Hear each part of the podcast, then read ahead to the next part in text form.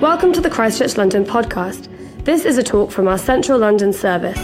To find out about upcoming talks at each of our services, or to listen to other talks, please visit christchurchlondon.org. It is so wonderful to be with you this morning. Let me just sort myself out. Ah, so good to see you. Ah, isn't the sense of God's presence just amazing this morning? I almost feel like we could just worship for the whole time. Just so wonderful. Really good hearing about how God wants to turn our graves into gardens and for the heavenly strength that we so often need. Um, my home service is the Stockwell service, and a big hello from all of us today. Um, just thank you so much for praying for us over the last few months as we've been looking for leaders. As you know, Helen, well, as you probably know, we have two new leaders, Helen and Shaninga Marasha. They started about three weeks ago, and we're just having such a fun time. It's really fun. Not that I want to pull you away from Central Service, but thank you for your prayers. It is, um, yeah, just so much appreciated. So, today we are continuing our series on Luke. And I will admit, when I received the passage for today, I was a bit like, mm, it's the birth of Jesus. That's a Christmas story. And I, I, if I'm honest, I was a bit like, okay, why are we doing a Christmas story a month late? And I think it's one of those passages that I've heard probably every year, every December, for most of my life. And I think I'm probably guilty of skim reading it. But as I prayed over it, mulled over it, and just read it time and time again in preparation for today, I realized that it is such an important passage. And my prayer is today that as we reflect on it, God will open our eyes to the wonder of what He has done, becoming human and dwelling amongst His people, in order that we can live in relationship with Him. Isn't that amazing? So, without further ado, I'm going to read the passage. So, it's Luke 2, verse 1 to 20. In those days, Caesar Augustus issued a decree that a census should be taken of the entire Roman world. This was the first census that took place while Quirinius was governor of Syria, and everyone went to their own town to register. So Joseph also went up from the town of Nazareth in Galilee to Judea, to Bethlehem, the town of David, because he belonged to the house and line of David. He went there to register with Mary, who was pledged to be married to him and was expecting a child. While they were there, the time came for the baby to be born, and she gave birth to her firstborn, a son. She wrapped him in cloths and placed him in a manger because there was no guest room available for them. And there were shepherds living out in the fields nearby, keeping watch over their flocks at night. An angel of the Lord appeared to them, and the glory of the Lord shone around them, and they were terrified. But the angel said to them, Do not be afraid. I bring you good news that will cause great joy for all the people. Today, in the town of David, a Savior has been born to you. He is the Messiah, the Lord. This will be a sign to you. You will find a baby wrapped in cloths lying in a manger. Suddenly, a great company of the heavenly host appeared with the angel, praising God and saying, Glory to God in the highest heaven, and on earth peace to those on whom his favor rests. When the angels had left them and gone into heaven, the shepherds said to one another, Let us go to Bethlehem and see this thing that has, had, that has happened, which the Lord has told us about. So they hurried off and found Mary and Joseph and the baby who was lying in the manger. When they had seen him, they spread the word concerning what had been told them about this child, and all who heard it were amazed at what the shepherds said to them. But Mary treasured up these things and pondered them in her heart. The shepherds returned, glorifying and praising God for all the things they had heard and seen, which were just as they had been told. So, what we read about here is the story of Jesus' birth the angels telling the shepherds the good news, them visiting Jesus and their response in sharing what they had seen. It's a story of how God uses ordinary people to fulfill his promises, and this is what we're going to be focusing on today. But first, we will look at the significance of the story, and in particular, why and how he came. So, why did he come? I have a friend who I will call Sarah. Sarah had a nice life. She had everything on paper that she always wanted. She had friends, she had a husband, a good house, a good job, a house, children. But deep down, she was struggling with anxiety and low self worth. Something some of us might be able to relate to. So I became good friends with Sarah, and um, as we were hanging out one day, I felt a prompting to talk to her about my faith. She opened up to me that whenever she walked past a church building, she was filled with this kind of strange sense of peace, she called it. I asked her questions, and we talked and we talked. And I invited her to explore whether that peace could be found in the person of Jesus, and we did Alpha together. And to cut a long story short, she started to pursue a relationship with God.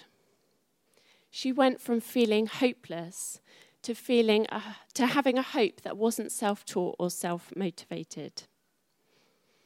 Now this couldn't have happened without a story of a savior coming to earth as we have read about today. What Sarah experienced in the form of peace is exactly the peace that is described in verse 14 Glory to God in the highest heaven, and on earth peace to those on whom his favor rests. The people in the Bible needed a savior, and today is no different. We need a, sa- a savior too. And I guess everyone in this room knows that, otherwise, we wouldn't be here. But why is it that this story is the answer? We can often think if I can be successful enough, if I can earn enough, if I can get married, if I can have kids, or if I can not have kids, if I can deal with my issues, if I can just. We think success at some level is the answer, whether that's making a name for ourselves or having wealth in some area. Robbie Williams, the famous singer, says this Everybody is intoxicated with the thought of what fame is even though the examples are all around you of people falling down, getting tripped up, becoming mentally ill, deeply unhappy, resentful, agoraphobic, desperate. The wonderful thing about Jesus' birth is that we learn there is a Saviour who has come, so we don't need to save ourselves. He's found in Luke 2, a baby wrapped in swaddling clothes born in a manger. This is why this story matters, and it isn't only relevant at Christmas time. The story about Sarah is one of countless examples of people around the world encountering Jesus. And this couldn't happen without him being born as a human, dying, defeating death by rising again. So, to take us back to how important Jesus' birth was, there are over 300 prophecies in the Old Testament which foretell the birth and life of Jesus. The world then was desperate for a savior, someone to fulfill the law. Humanity had messed up, and this started with Adam and Eve in Genesis, when Adam ate the forbidden fruit. Ever since then, the Bible details story after story of fallen people and distance from God. Jesus' coming was the answer to what everyone needed a Savior who could restore our relationship with God. So this story is hugely significant. He was the long awaited Messiah. So, how he came. So, Jesus came into a world that was dominated by the Roman Empire. The Jews were very much at the mercy of the Roman rulers at the time. So much so that when Caesar Augustus issued a decree for a census to be taken, Mary and Joseph had to trek to Bethlehem to Joseph's hometown. Imagine the inconvenience. Mary was heavily pregnant. It was a long trip, around 80 miles, a lot of which was uphill. Let me tell you, going anywhere at nine months pregnant is not fun. You ache in places you didn't know existed. Imagine her knowing she was going to give birth imminently, but without an idea of where she would be. But God, in His sovereignty, allowed this and orchestrated it in order to fulfill Scripture, A census that was determined by Caesar Augustus enabled Mary and Joseph to be in exactly the right place at the right time. One of the prophecies in the Old Testament was this Micah 5, verse 2. But you, Bethlehem, Ephrathah, though you are small among the clans of Judah, out of you will come for me one who will be ruler over Israel, whose origins are from old, from ancient times. This is an important lesson for us because God uses man made systems and structures to give a, bring about his purposes. To Mary and Joseph, this may have felt like an inconvenient detour. They may not have understood. But God was ahead of them every step of the way. Maybe there are circumstances in your life that you don't understand. But we can look at Scripture and see that God is working even when we don't understand or see it. And perhaps today is an opportunity for us to place our trust in Him again. Now, you'd think if God really wanted to bring Jesus into the world, he would have done it in a very fancy way. Roll out the red carpet. Maybe he would have been born somewhere like this with lots of royal attendants. He would, of course, be born into wealth because to get noticed, you need to have wealth, power, and influence, right?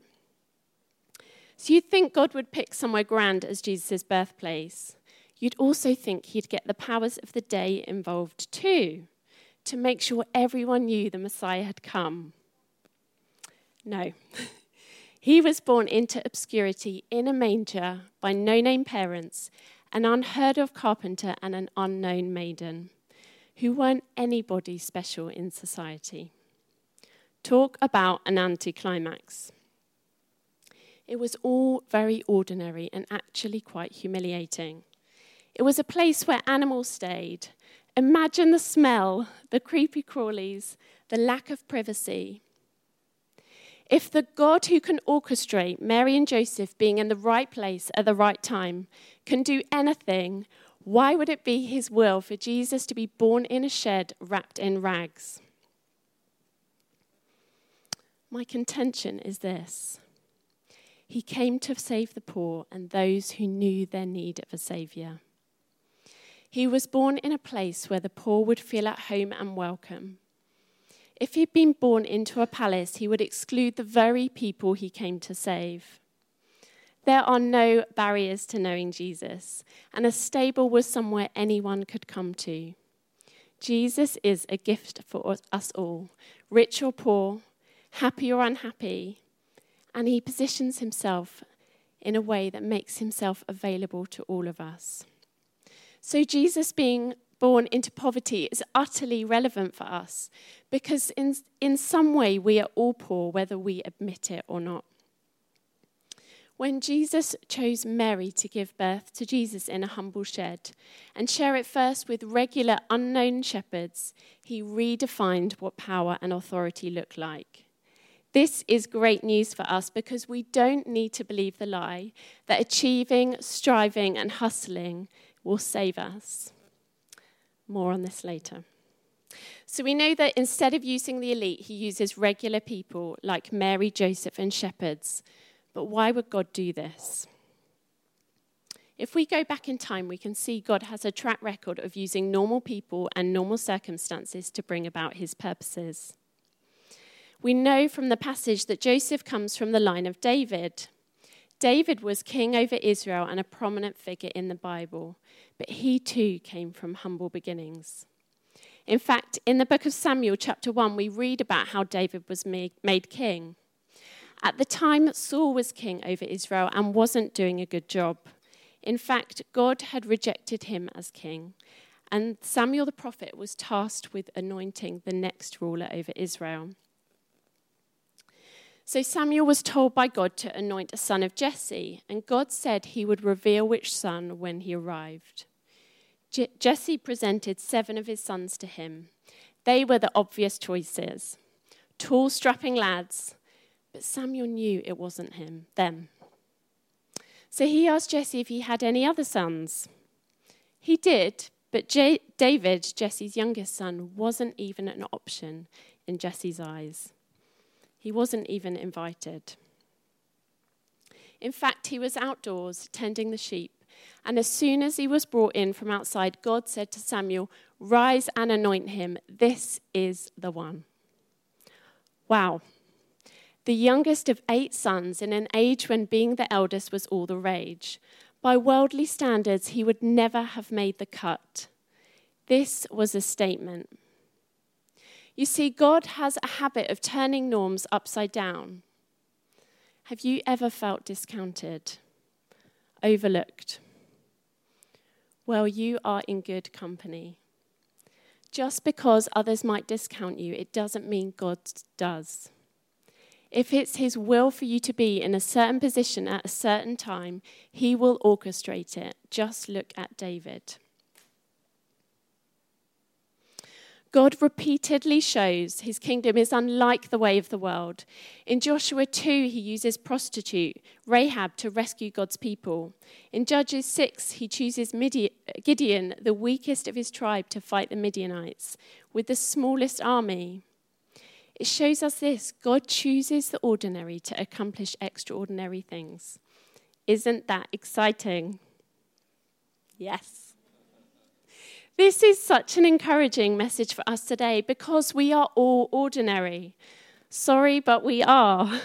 We can carry around a Messiah complex that we are important and it's up to us to save the day.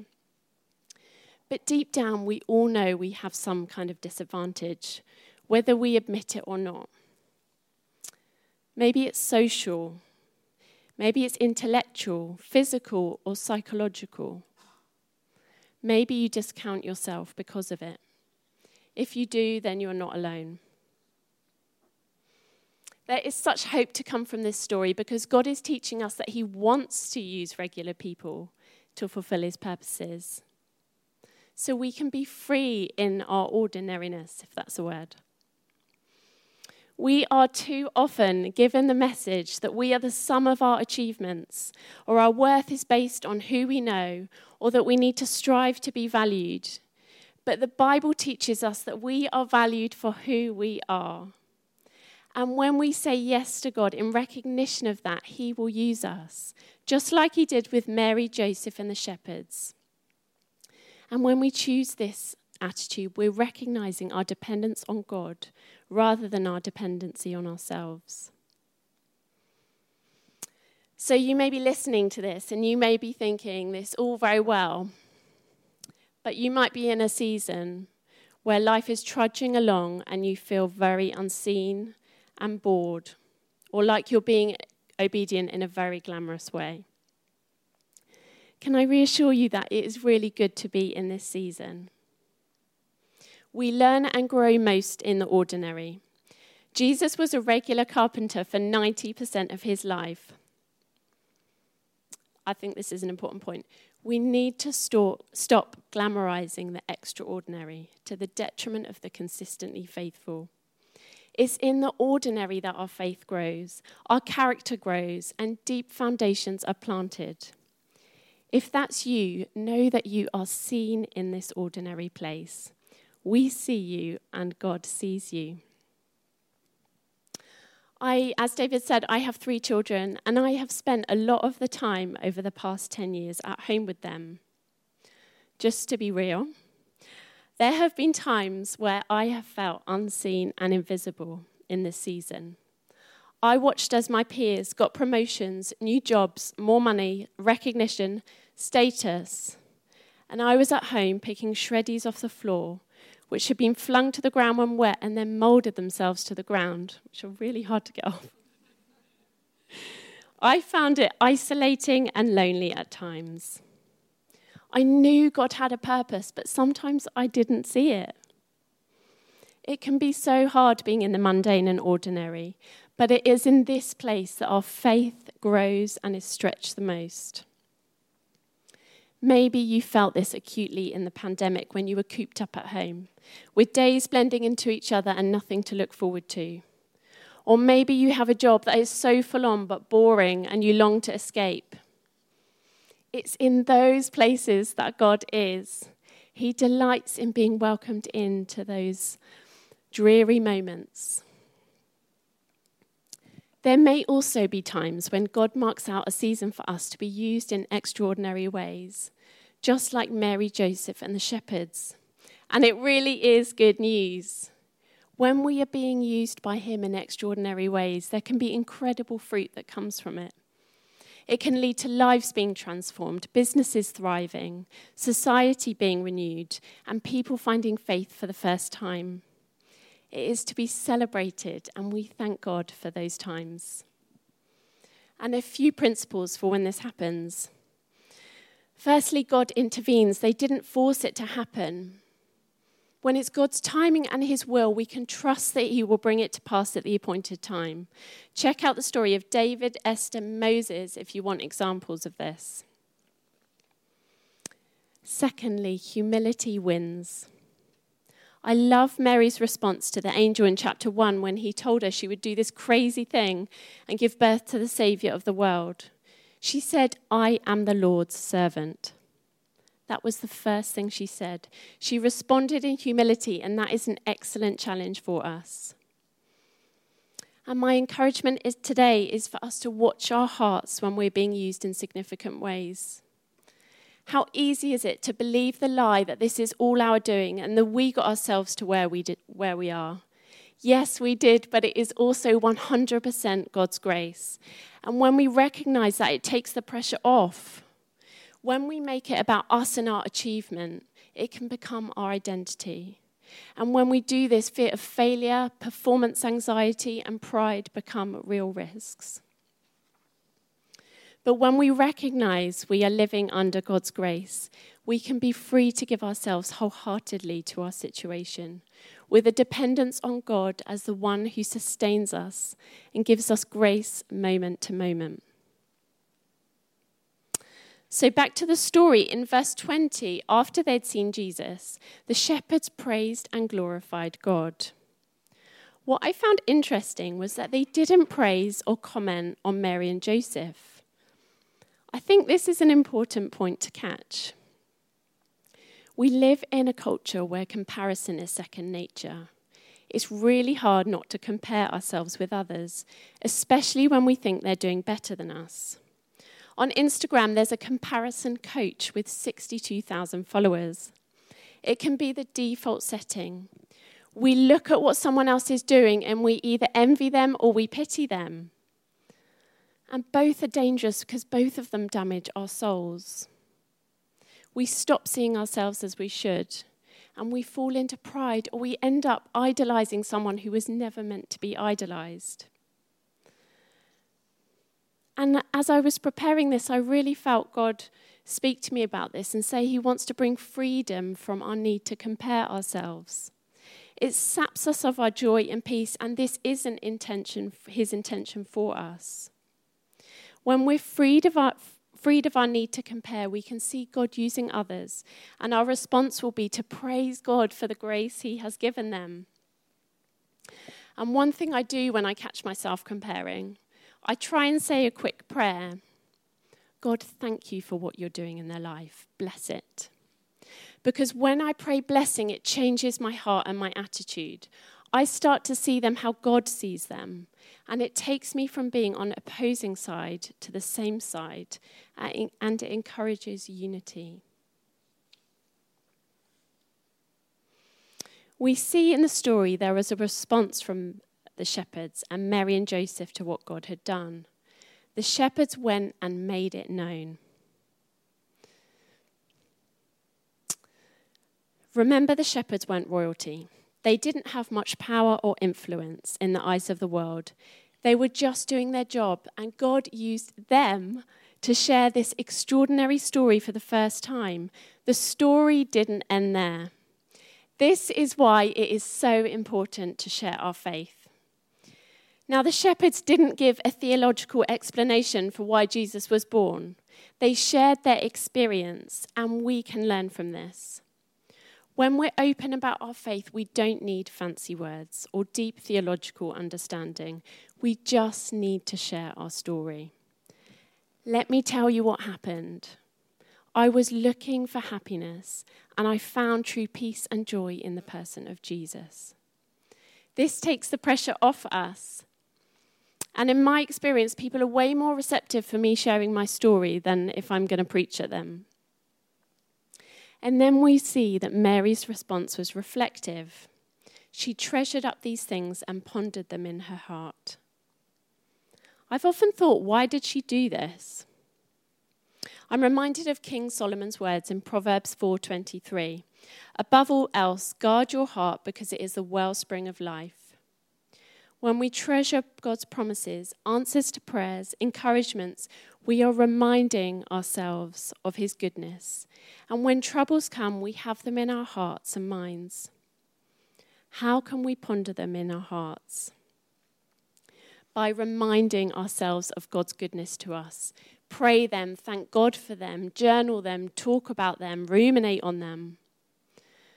What would happen if we spent more of our time ruminating on God's goodness? How much less time would there be for anxiety and worry? So, we've looked at why Jesus came, how he came, what this means for us, and why it's good news. And I want to give another opportunity to, to pray today because I feel like there are people here that God wants to set free. Firstly, those of you who've been le- believing a lie that God can't use you, maybe you feel disadvantaged in some way. I believe God wants to set us free from that. And those of you who can see that God is using you in an extraordinary way and it feels scary, I believe God wants to empower you, saying it is in His strength, not yours. Be free of the pressure to perform. And those of you who feel enslaved by comparison, God wants us to be free of that. So I'm going to leave the passage up on screen. Natalie, if you could just tinker in the background for a bit.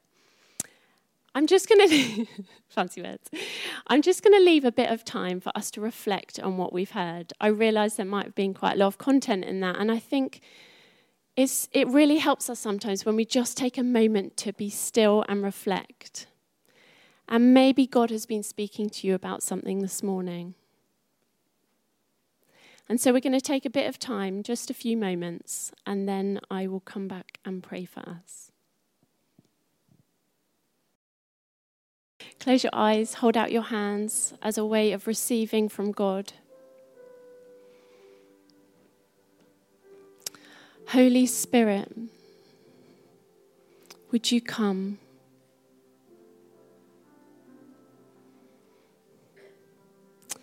God, I thank you for your goodness. We praise you this morning.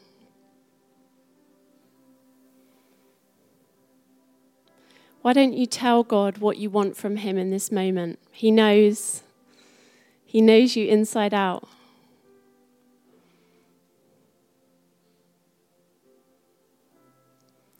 Come, Holy Spirit.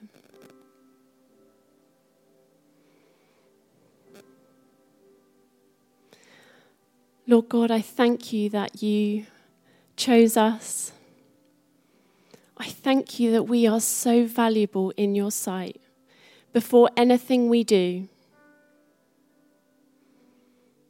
You're a God who loves us and pursues us. And I thank you that you are pursuing us this morning.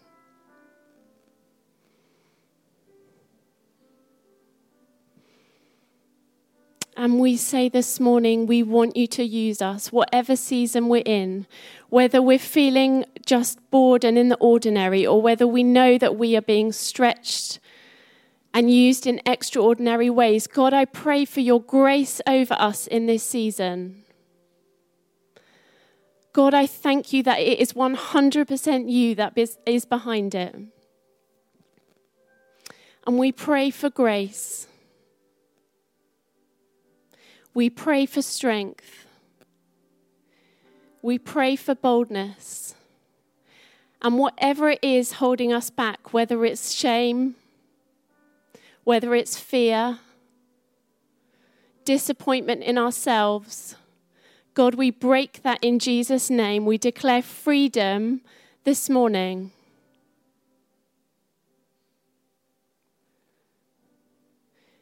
freedom in Jesus' name.